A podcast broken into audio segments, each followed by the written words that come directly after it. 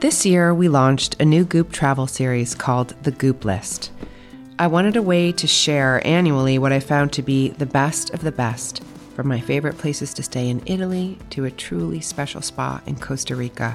If you are inspired to travel more this year, perhaps because you perused our recommendations on the Goop list, hosting on Airbnb is excellent for people who frequently travel. The beauty of hosting on Airbnb is that while you're away, someone else can get as much joy from your home as you do. Alongside frequent travelers, Airbnb is also great for those who have extra space or an in law suite that isn't always being used. If you've stayed at an Airbnb before, you know the unique experience it offers. Now you can share that same experience with others while earning some extra income. To learn more about hosting on Airbnb, head to airbnb.com/host.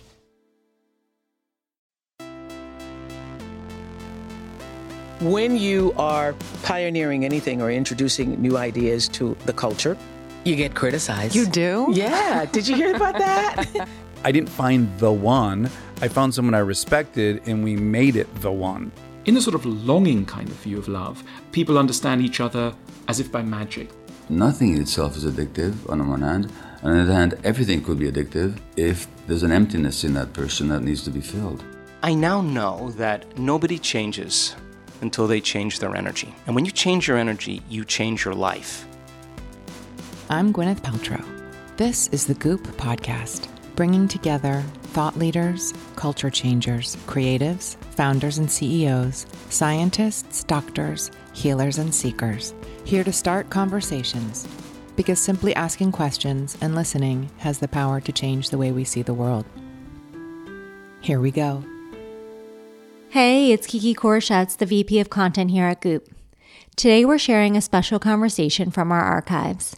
In January of 2020, Gwyneth sat down with the renowned spiritual teacher, Eckhart Tolle, the best-selling author of The Power of Now and A New Earth. They dove deep, starting with the profound transformation that Eckhart had in his 20s that changed the course of his life. Then they explored why identity and self are so important and he shared a few tools for how to break free from our own ego, bring awareness to the emotions that we tend to sublimate, and ways to apply these teachings to parenting. Okay, let's cut to GP and Eckhart. It's so funny. I remember, you know, the first time that I read you, I actually listened to you and I bought like a CD of the book, like a book on, I had it in like a Walkman or something. So that's how long ago oh, wow, um, yes, yes. I came across your work, and yeah. it was like a book. Like you, you read it, and it was like a like a yes, and there was a workbook, and right. So I, I was an early adopter, I think. Oh, that's wonderful. Oh yeah. Yeah, Power of Now came out uh, 21 years ago. I always think that there's a moment or a series of circumstances that happen that put somebody on a journey, and there's no way that you could be as wise and integrated and this level of teacher unless you had traversed through some unless you had a hero's journey of your own right? So can you tell me a little bit about what that might have been? Yes so it's the power of now contains the kind of the and later the new earth also the essence of uh, what I real, realized through and basically my teacher was my own suffering and I spent most of my 20s in uh, states of anxiety and depression and as I describe in the of now at the beginning in the introduction when I was 29 I experienced a sudden shift just because I c- couldn't stand myself anymore. And in fact, I, as I say in the introduction to the book now, the the sentence that came into my head that triggered the shift was, "I can't live with myself any longer." And then I looked at that sentence that came into my head. Uh, it repeated itself in my head during, in the night, in the middle of the night. I was thinking, I can't stand this anymore. I can't live with myself. And that one, I became aware of this, the strangeness of that, that phrase, because there must be two of me. If I cannot live with myself, who am I? and who is the self that I cannot live with. And that brought about a disidentification. I, I didn't understand it at that time. I wouldn't have been able to explain it in the way I explain it now. But it brought about a disidentification in my consciousness between the stream of thinking and what I could describe as the dimension of presence or awareness, consciousness in its pure non conditioned form, whereas all thinking is, of course, also consciousness, but it's the conditioned consciousness, conditioned through environmental influences, your culture, your personal experiences. So there was a whole, there was a incessant and compulsive most people have it, an incessant and compulsive stream of thinking in my mind always up to that point, and I was completely identified with it. So I derived my sense of identity, my sense of self, my sense of I, from an unhappy narrative in my mind that was always concerned about it regretted things from the past. It was continuously projecting itself forward into the future. And of course, the future is always uncertain.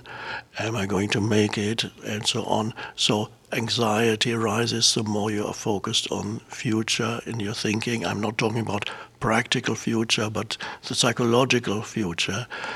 And so I was in these continuous states of anxiety, because I was completely identified with the, one could say, the narrative of me in my head.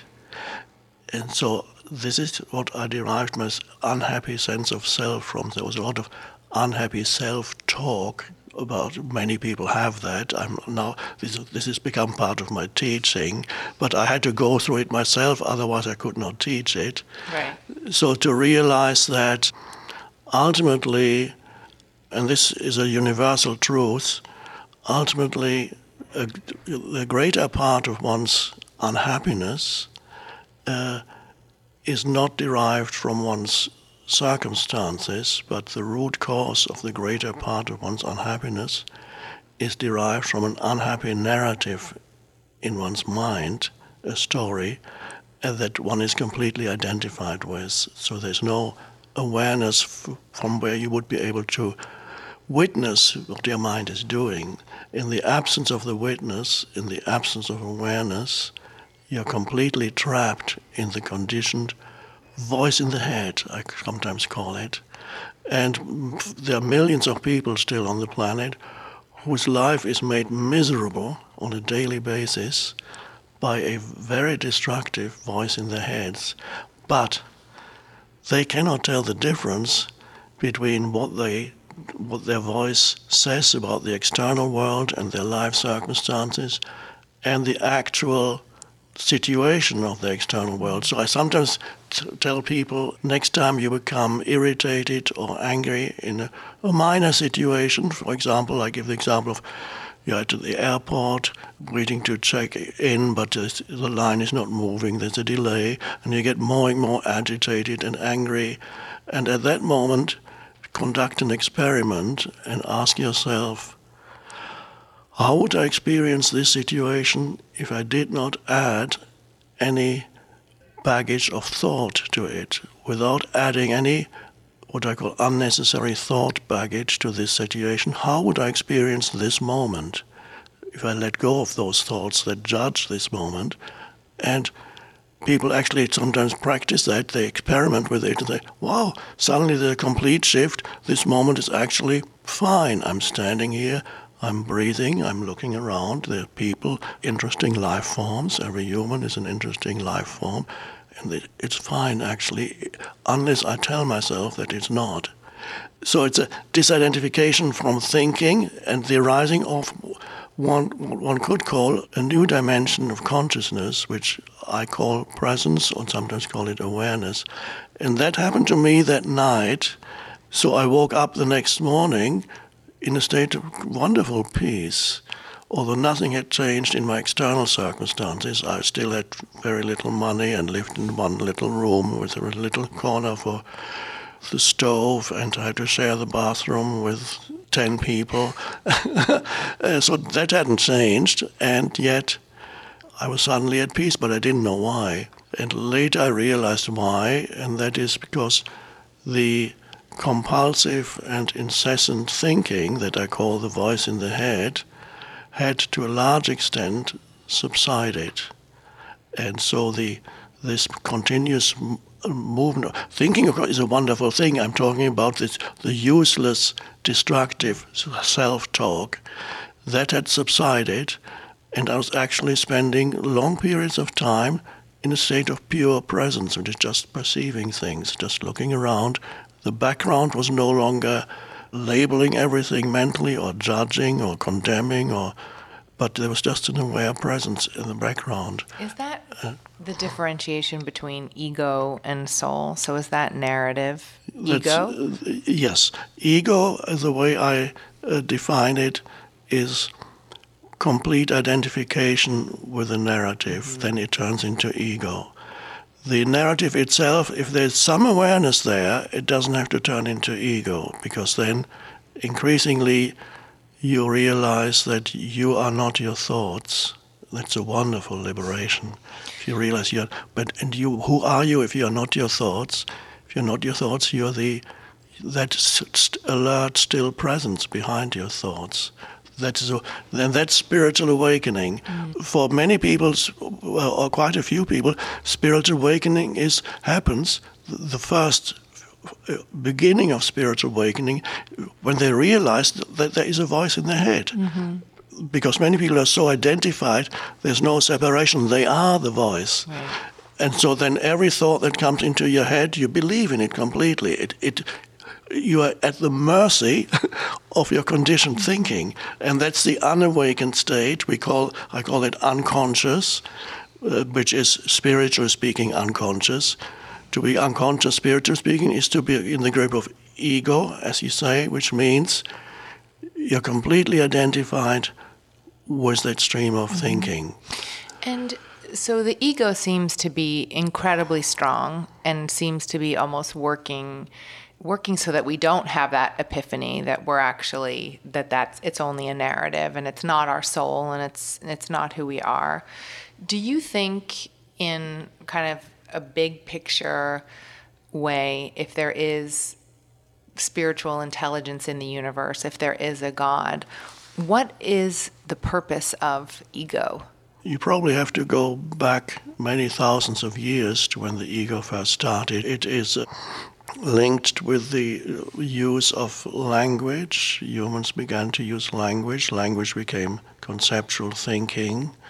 And that was fine. It was a miraculous thing that ego was part of the evolution of consciousness, and so it, uh, the whole of culture to, that humans could produce civilizations and cultures are due to the fact that they that thinking thinking grew in them the ability to think developed and grew and then came writing and so on all wonderful developments. So it was part of the evolution.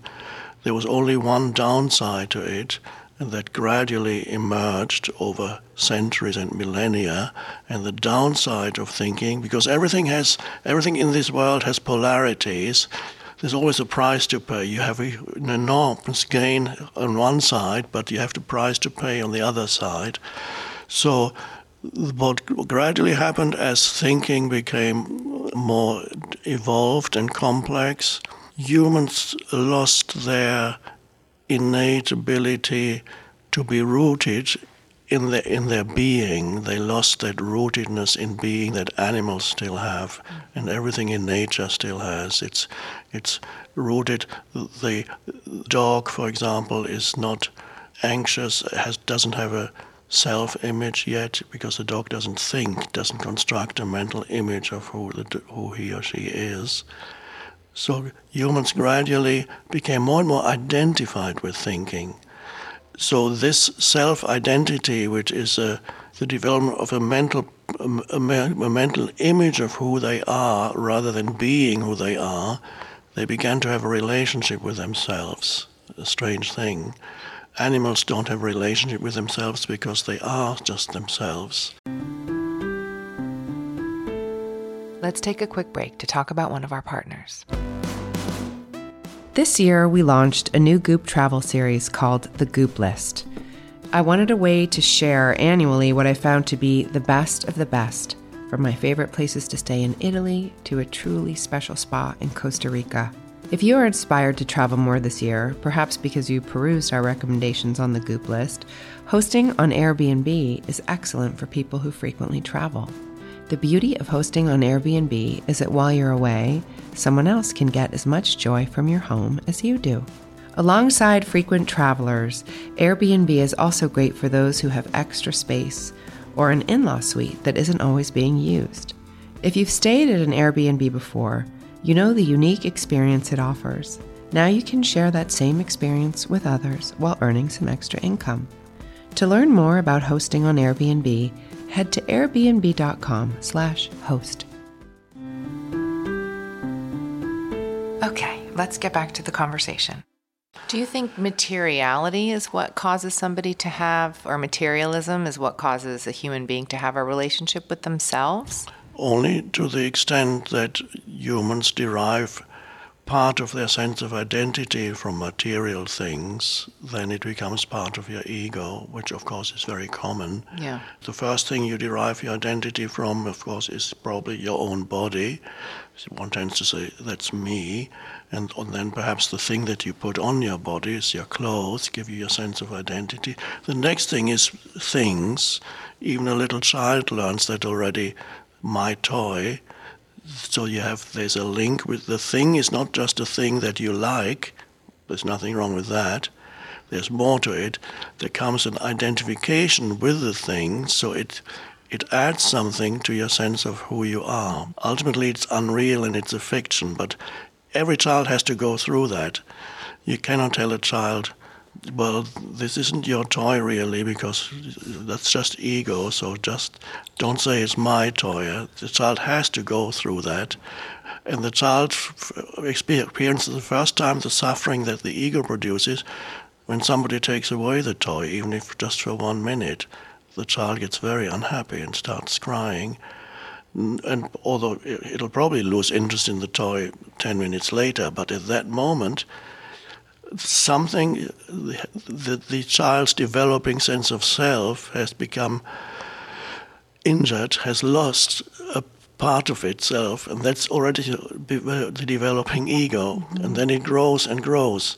But ultimately, ego is really thought forms, because even possessions, material possessions, yes, one could say yes, if you have a nice car, you identify with the car. Your car perhaps makes you feel superior to others who, whose car is not so nice. But ultimately, you're not really identified with the external possession, you're identified with the thought of my car. So it's the thought form of my car that gives you your sense of self. So ultimately, all identification and ego is identification with thought forms. Mm-hmm. So your identity becomes you, you look for an identity in your thoughts, in your thought forms, and ego is always looking for not only looking for a sense of reassurance that I exist, please give me attention, please tell me that I exist it always seeks some kind of superiority. It, it always compares it's this the egoic identity always seeks to it compares itself to others. How do I relate? How do I rate in relation to this person and that person? And it either feels inferior or superior to others. That's quite normal when one is in ego, and makes life very unpleasant. You can't ever really relax into yeah. your own self, into your deeper self. I mean that that seems to be just a recipe for suffering, you know, to be yes. constantly judging yourself against other people. Yes, and and if you can't be better than others in either good looks or strengths or material possessions or knowledge or certain abilities, uh, uh, if you have none of these, you can still feel superior, for example, by seeing yourself as a victim of other people, which mm-hmm. is also very strong self-image and a victim identity is as strong an ego as an identity of somebody who feels superior to most people. And now, sometimes it seems like that is the two sides of one coin. That's right, exactly. and so a victim is still superior to most people because the victim immediately has in their mind moral superiority. Right. right. They have righteousness yes. around yes. Right. So, but it's all it's an unconscious process, so they don't know that they're doing this. But identity is so important for human beings, and this cannot be denied. I would say after food and shelter, the next thing that people are concerned with is their, their sense of self. How am I perceived? Yes. How do I uh, perceive uh, myself? How do I perceive myself? And so all this is unconscious living, which is still unfortunately normal. Yeah. But there is a possibility, which all the ancient teachings have pointed to, of spiritual awakening out of that unconsciousness, so that there's a shift in your sense of who you are. So you're no longer looking for yourself in the movement of thought and the emotions that go with thoughts, because you realize there's a deeper being there that is aware, that can be aware of thoughts. And that happens in a moment when there's a cessation in the stream of thinking. Sometimes you need a shock to, uh, for a moment, stop thinking. Mm-hmm. Some people engage in dangerous activities like mountain climbing because it stops your mind. You can't be thinking, you have to be absolutely present. And so, in meditation, of course, what people strive to achieve is the state of inner stillness, to still the mind. So, that has its place too. So, is that what you do? Do you meditate to practice? Um, I don't have a very much of a elaborate meditation practice. I, I don't practice myself because daily life is a practice. It's a, yeah. just being present with what you do, and but I sometimes teach body awareness, which is directing your attention into the inner energy field of your body. Some people don't know what I'm talking about. So if they don't know what I'm talking about, I say, hold your hand up and close your eyes.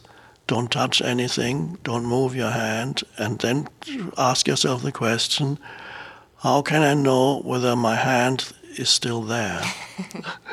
don't look at it and don't say, well, it's still there because I remember it. I saw it a minute, a second ago. No. How can you know without touching or, or, that the hand is still there? And that question directs your attention into the into your hand, and suddenly you can feel a, perhaps a slight tingling there. You realize it's alive. Oh, That's, I'm doing it right now. I feel right. That's the beginning of body awareness.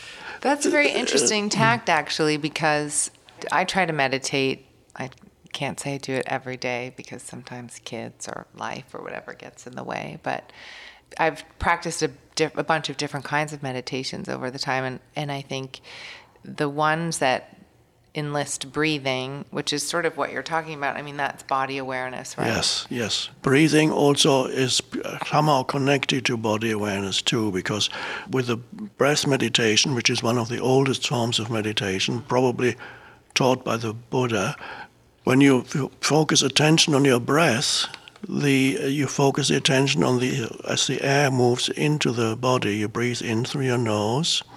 The important part is your attention. That the attention follows the breath into the body. I sometimes say the breath goes into the chest, but imagine that the air goes into the belly. That's even better if your attention moves into your abdomen. And then it's there for a second, and then you breathe out again. So you follow the breath going through your nostrils into the chest and then into the abdomen. Hold it there for one or two seconds and then breathe out again. And during, during this time, you will notice you cannot think and be aware of your breathing at the same time. And that's the, that is why this meditation is so useful. Right uh, because you can't be aware of your breath and think at the same time. That is true, actually. and if you do think, you're not aware of your breath anymore. Right. And this is why the Buddha highly recommended it, and it's still practiced in Anapanasati Yoga, the meditation of breath awareness. And I often recommend, if you don't, not everybody is good at meditation as such. I recommend mini meditations during your day well, and, this sounds uh, good. it's so easy. A mini meditation just have, does not have to be more than one conscious breath, which is uh, one in and out. And one conscious breath would might take about, depending on the how deeply you breathe, uh, maybe six, seven to ten seconds. Say it's ten seconds. So you stop and you go. And I recommend that you do whenever you're waiting for something at the elevator or in the elevator or you're waiting to talk to someone or whatever it is. Instead of getting out your phone and looking at it for no reason whatsoever, you become aware of your breath. Take a mini meditation and take one or perhaps even two conscious breaths. If you do that many times during the day, that is probably more powerful and more useful than setting aside 10 minutes or 15 minutes for meditation. Because if you set aside that, it creates a compartment in your life that and you're you call, pulling yourself out of your life, right? Whereas your life really needs to be interspersed with that presence so that it can flow even into your activities. And so, and then to realize that it is actually possible for you to be conscious and not thinking is an amazing thing. I don't I don't think I've ever done that before. you probably have, but without knowing it, without fully realizing what was going on. Right. I don't know. If you can do a conscious breath, then you would realize that uh, during that time you're not thinking. Another thing I recommend is sometimes to be acutely aware of sense perceptions, whether it's visual or auditory or tactile, whatever it is. To when you look at something, to really look and stay with something just for half a minute or minute, whether it's an object or even better, a natural thing like a plant or a tree or the sky. Give something your complete at- attention, take it all in, let go of any kind of mental labeling so you don't call it anything. So when you look at a tree, you're just there as an, an alert presence and, and you're, you're perceiving the tree against the background of an alert presence. You're very still, but you're not going towards sleep. Sometimes people, often people associate stopping thinking with going to sleep. Of course, I call that falling below thinking. But this, when you stop thinking in this way, you rise above thinking, and that's and that is the spiritual awakening. And as you realize that is possible for you, that is the rising of a new dimension of consciousness in you. That is spiritual awakening, and that then becomes your sense of identity becomes that that silent presence, which is consciousness itself, and that is then you become free of ego. Of course, you still remember your past, you remember all those things that make up your person, your personality, that's fine. But you're not completely identified with that anymore. You don't need it for your sense of self. You can so you, for example, you can appreciate a beautiful object. Why not? If you have a beautiful object in your home, or or, you, or it might not even be yours, you appreciate it, you honor it, and it's fine. But you no longer derive your sense of self from it, because you don't need it for your sense of self anymore. Because your sense of self is now derived from the from consciousness. Say. And this changes the way in which you relate to other humans. Because when you look at another human being, you see first of all their physical, the body and the outer appearance, and then you see that you become aware of their personality, which is the conditioned self. Everybody has a personality. I say has, not is, but so. But if you are able to be still while you are looking at someone or listening to someone, so you're not creating a conceptual self or the other person, and then you look, then you can you can uh, kind of sense a deeper dimension in the other human being, where they also they are in essence consciousness, just like you. Their essence is consciousness, just as your essence is consciousness. There's there's a conditioned entity, and then there's the unconditioned being. And then you begin to relate in other humans more to their being than to their conditioned entity. This means there's an outflow of love and goodwill towards the other. You feel a connectedness that you didn't feel before. That's where real love comes from. When you, I define love as the recognition of the other as ultimately yourself. And that is. And you can't do that if you're holding on to your ego, right? No, that's right. But it's difficult. I mean, it's really, I think the ego seems to have a great deal of vigor in convincing us that it's the real story and causes us a lot of suffering. I once heard this quote, I think it was from a physicist who said something like, you know, our ego will do everything to convince you that it is real, including having you jump out of a window. Yes, yes, very true. In some cases, suicide is the last triumph of the ego to make the world wrong and myself right. It's uh, and also uh, there's not only the personal ego, there's also the collective ego, or the collective ego of nations or tribes or religions. And if the personal ego is the source of suffering and dysfunctional in many ways, the collective ego is even more insane than the personal ego. I remember reading once you talked about like the collective, I think, ego of a country or even or an office building. You know, sometimes you walk in and you feel a certain heaviness or Yes, yes, you can. When if you're sensitive, you can feel. If even if you, you arrive in another country, you can sometimes immediately feel the energy field of that country, which is the, the collective. The pain body is what I call pain body is an accumulation of of old emotion in a human being from childhood perhaps even before childhood or past lifetimes. But if you don't want to go there, that's fine. No, Childhood can is enough. there. This is goop. We can talk about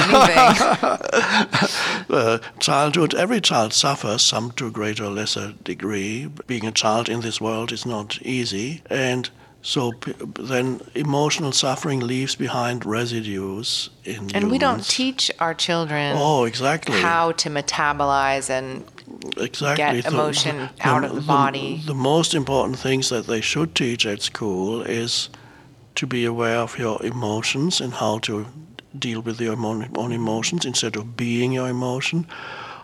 To be aware of your mind, but this should be the number one subject at school because that is learning how to live. But maybe one day that will. I know there are. I've, I know teachers who are introducing that privately into the curriculum. I think it's very important. Yes. And this is like a core tenet of my life, something that you wrote. It's really a teaching, which is what what you resist persists. Yes. And I want to ask you to define that a little bit. You know, it's something like in my parenting with my kids. Yesterday, I was with my son, and he had become angry about something. And so he said, Why do you think I'm angry? Because he kept saying, I don't know why. And I said, Well, if you don't know why, it's usually, you know, sadness that you've pushed down, you know, that you're sublimating. And I said, You know, so we got into then what happened and what had made him sad. And I said, you know, why don't you talk about it with me? You know, if something happens. And he says, because then I have to feel it all over again, mm-hmm. which I thought was really profound for a 13 year old to have that kind of insight. And I felt like, gosh, I need to help him better have the tools to not be resistant of those feelings and that if you invite them to come and have a seat at the table with you, then they're quicker to be diffused. Yes. Is that right? Yes, yes. I often recommend that because many children have these pain body episodes when the the residues of emotional pain, uh, I, I regard it as almost a little entity that lives in you, the pain body. It's an emotional energy field. It's emotion, raw emotion. It lives in you, but it has a dormant state and it has an active state. Sometimes you don't even know it's there. And then something triggers it. And it wants to be triggered because it needs to take in more food of through drama or through destructive negative thinking. It takes it takes in food through your mm, uh, negative thoughts, feed feed the emotion of the pain body, or drama in a relationship feeds the emotion of the pain body. So periodically the pain body rises up looking for food to take in, wanting somebody to react, to give an emotion, negative emotional reaction. It loves the drama and children have it too. So they have a temper tantrum, whatever it is. And I recommend that people, not during the temper tantrum, or if that's what it is, but afterwards say, "Oh, do you remember what happened yesterday when this thing happened? When you do throw yourself on the floor or whatever they do? Do you remember that? Wasn't that strange? What was that? What?" What was that thing that came up in you? Does it have a name? Can you draw it on paper? What, what would it look like? then they become aware of this energy field. Mm-hmm. You'd never say, "Oh, you sh- don't go there. You shouldn't feel that." You actually encourage them to p- be aware of it. But the best times to do that is when they're not in the grip of it. And then next time it happens again, you can say, "Oh, there it is again in the middle of it." They may not want to hear it because at that moment they are the pain body, but there'll be a remnant of awareness the, at the back of their consciousness. Mm-hmm and, and, and then there's a growing awareness gradually, and then the pain body episodes tend to be less intense and uh, happen with uh, longer uh, intervals. So it's it's important to acknowledge it and to see it for what it is. The awareness is the key, so that it doesn't take you over. You can then you know that what it is. And then how do we teach them to contextualize pain? so that they understand that it's a normal human emotion and like how do you teach them that you know there's a context for all emotions especially the harder ones and how to to get through them well it's first the acceptance of whatever is whatever and this applies to children and adults perhaps one one of the most important spiritual practices is not to resist your experience of this moment, not to resist the way in which you're experiencing this moment, because that is your reality. And so gradually a child can learn that also. What is your reality at this moment? What do you feel? Uh, is there justification for this pain that you feel? Mm-hmm. Well, the child might say, "Well, I'm feeling this because this he I got bullied by this this boy, and so, yes, there is an external justification for what I feel. And then first you look at the feeling, and then you look at what action could you take so that next time it doesn't happen. But then there's an, another aspect to it. Very often, the painful feelings, emotions, uh, are not generated by external events. They often can, both in children and adults, they are generated by certain types of thinking mm-hmm. in your mind. So, a lot of suffering that humans endure is not created by events, but by dysfunctional thinking. For example, what we call worry, which is, can be very, very destructive. People, people, some people worry a large part of the day and they wake up in the middle of the night and can't stop thinking. They're worrying. The, the emotion it produces is anxiety. And uh, It's a dreadful thing to live with. And worry is dysfunctional use of the mind, and you cannot, you think you cannot stop it. And there's also the mind is telling thee that you need to continue to worry because somehow the mind seems to be saying uh, your life will fall apart if you don't worry.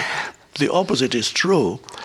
So if you realize that you don't want this worry, if you, first you need to recognize that it's futile thinking about a problem is good, but there's a possibility of taking action. So you set aside a time, say, okay, this is the problem, this is the situation, what action can I take? That's constructive thinking.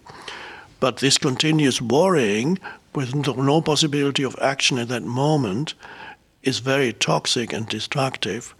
So the, the first thing is to realize it's, it's not only futile, it's also destructive, and I don't want it anymore. That's the first step.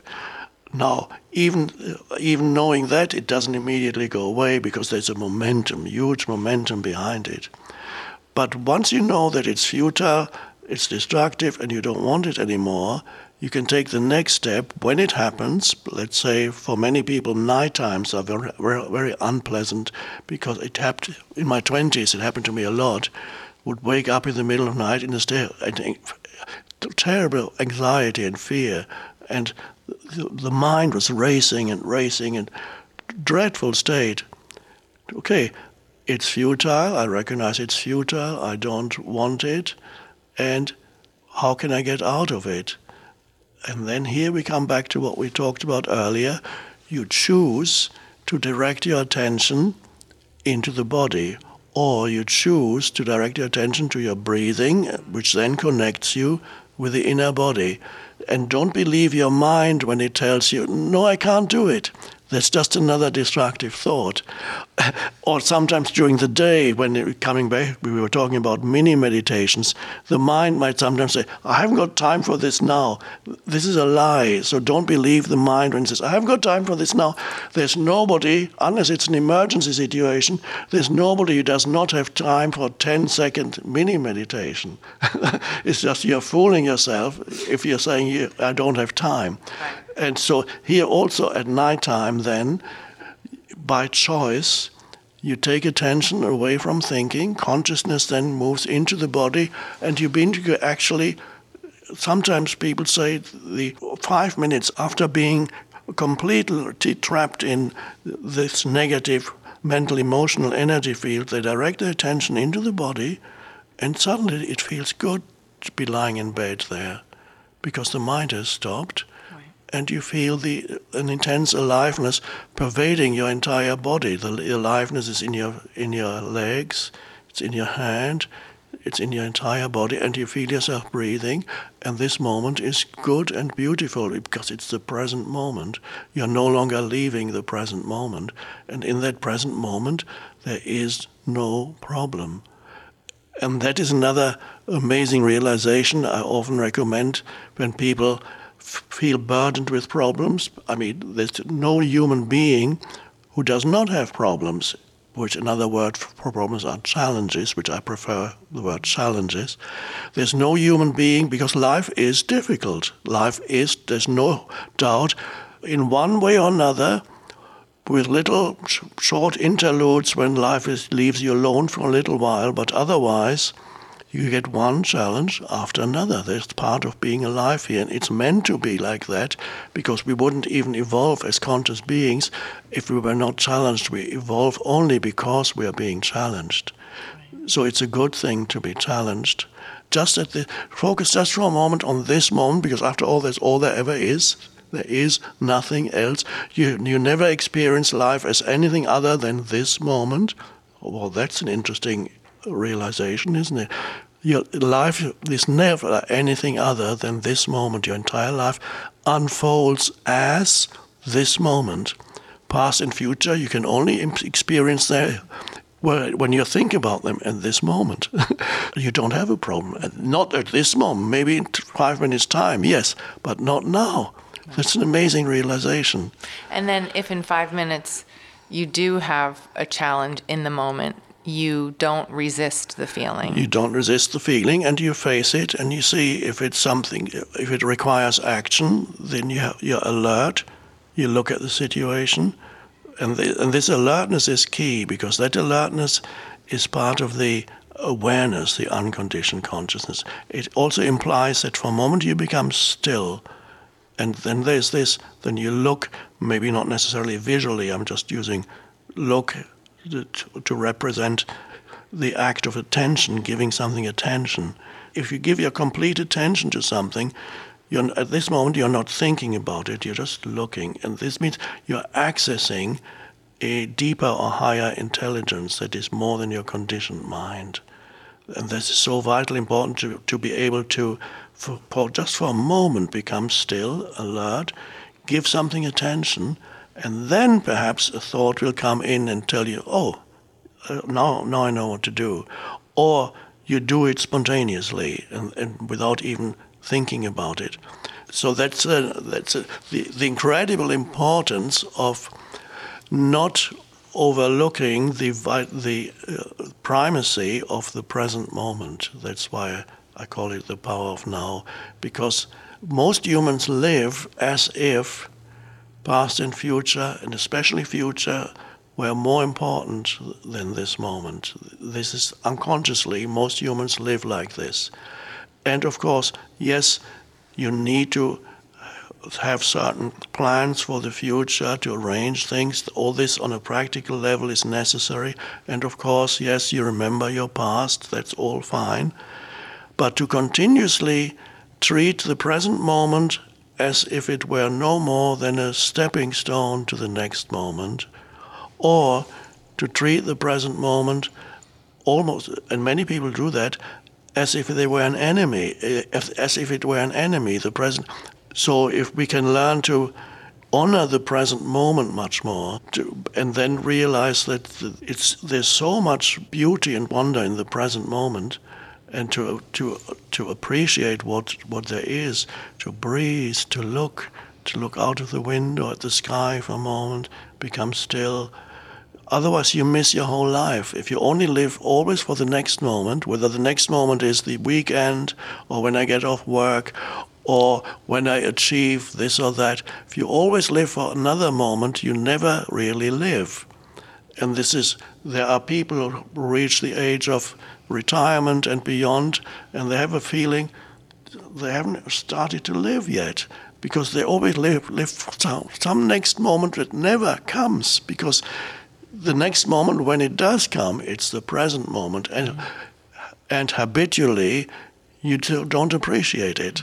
It's a dreadful way to live. It's quite insane. But most our civilization still, to a large extent, lives in that way. Do you believe in God? I believe, yeah, not perhaps in the traditional sense of imagining that there is a controlling entity somewhere. Right. Not that kind of God. But I do believe, and I would I'd almost say that I, I know, because I can feel it, I can sense it, that underneath the world that, of phenomena that we perceive, there is a vast energy field, intelligent energy field, that is the organizing principle behind all life forms that arise and subside. There is an, in other words, there is a vast intelligence underlying the sense perceived universe. So the sense perceived universe is only the surface manifestation of something much deeper.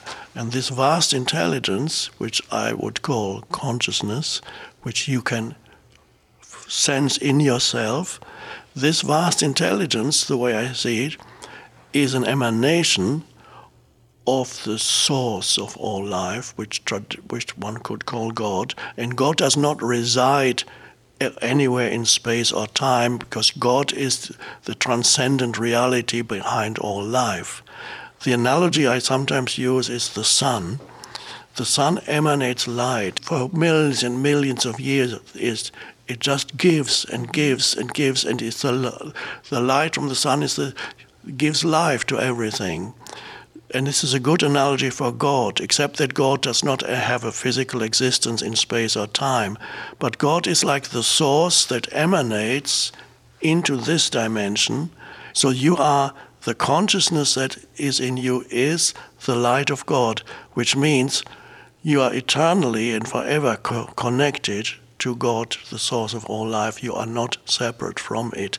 And if you can sense that in yourself, that is, then your whole life purpose is fulfilled because then through you, the universe has recognized itself and it, its, its origin. So it's just wonderful. And that is the that is the purpose of life. The purpose of life is the flowering of consciousness. Mm-hmm. The purpose of life is for us to, to become more conscious human beings. So one could say there are two purposes. You have a personal purpose what, that varies from, from person to person. So you have a job or you have an activity or whatever it is, a personal purpose. But you also have a universal purpose that is aligned with the universe, and that is to become more, a more conscious human being so that this consciousness then merges with the personal purpose and flows into everything you do. So it affects your interactions with other human beings. So you become a more loving human being. It affects your interactions with all life forms. And so the important thing is to realize even if you are 90 years old, you might not have too might not have too much of a personal purpose left because well what else what is there to do? But even then the universal purpose of consciousness still remains because for that you don't need you don't really need more time to be conscious. You can only be conscious in the present moment.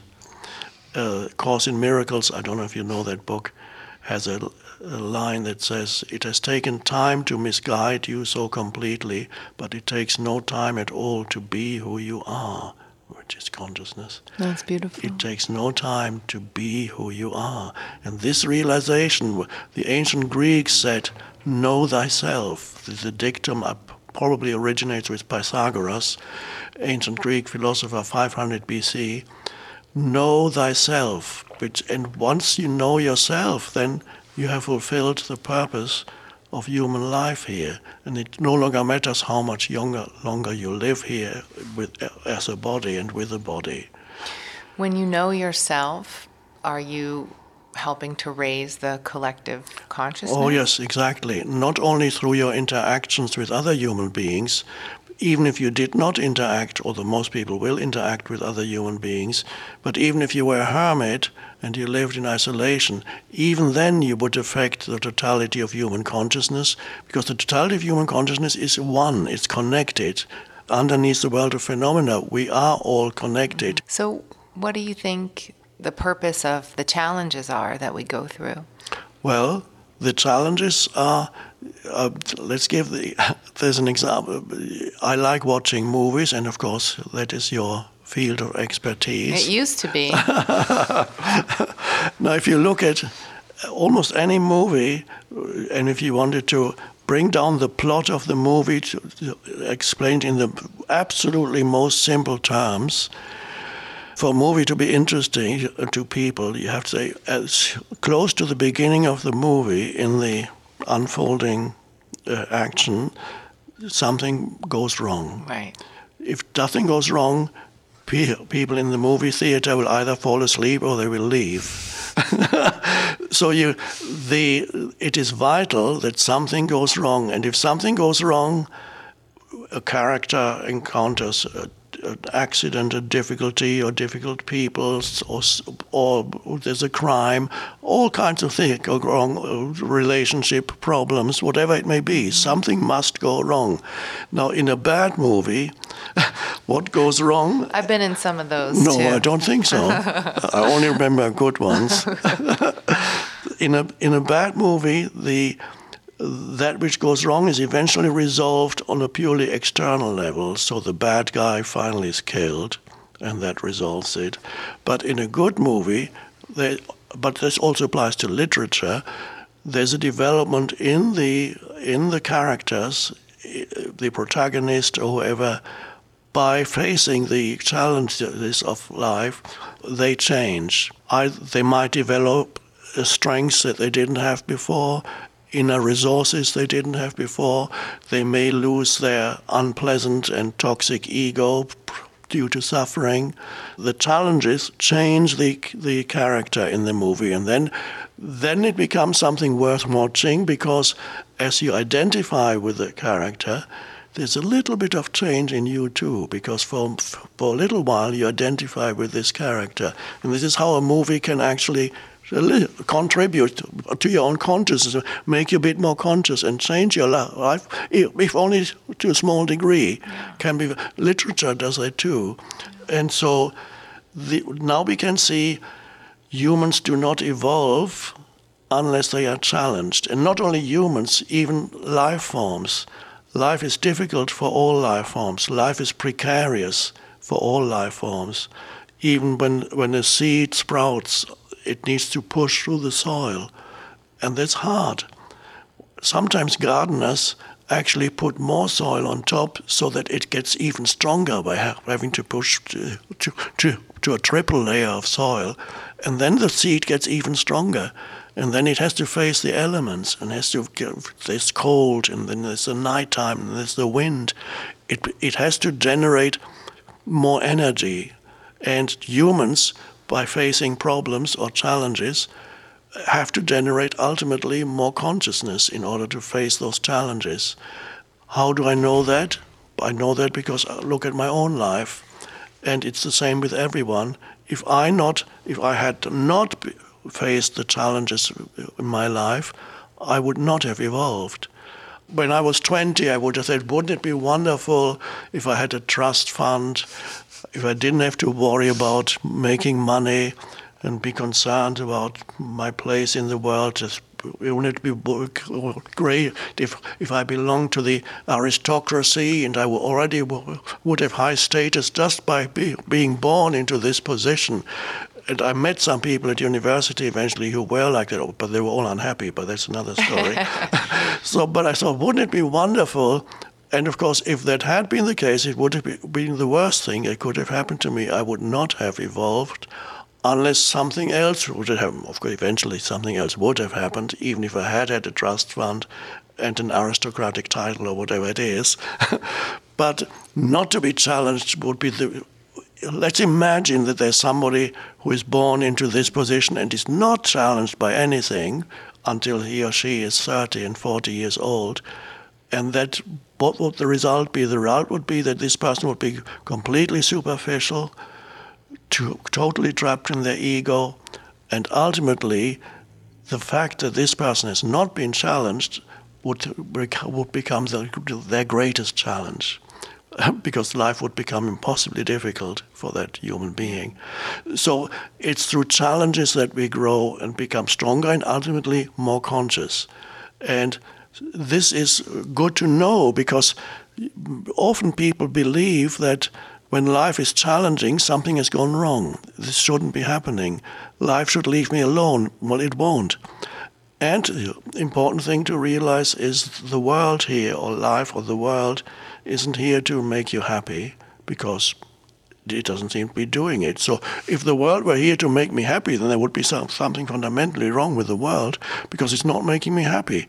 So that assumption may be erroneous, and in fact it is erroneous.